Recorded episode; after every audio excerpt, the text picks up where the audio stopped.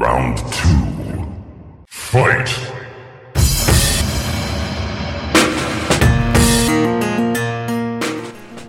Much ado about capital punishment.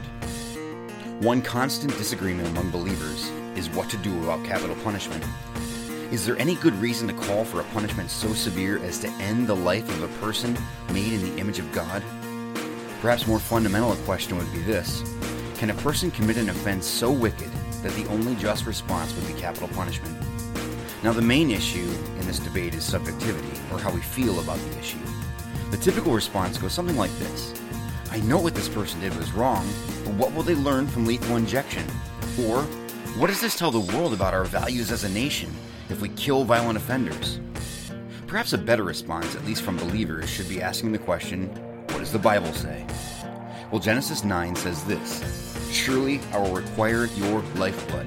From every beast I will require it. And from every man, from every man's brother, I will require the life of man. Whoever sheds man's blood, by man his blood shall be shed. For in the image of God he made man. God doesn't suggest capital punishment here as one of many options. He commands that the one who murders another be punished by losing their life. Why? Because of the value of the victim's life.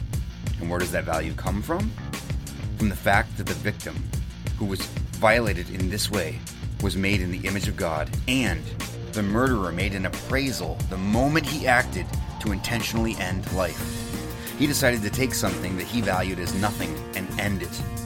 And God says that for that murderer, after a fair trial in accordance with Numbers 35 and by the hand of the governing authorities that God put in place, see Romans 13, capital punishment is an appropriate response. On these hot topic issues, we as the church need to go to the objective Word of God as our guide, and not by feelings alone. Thanks for listening.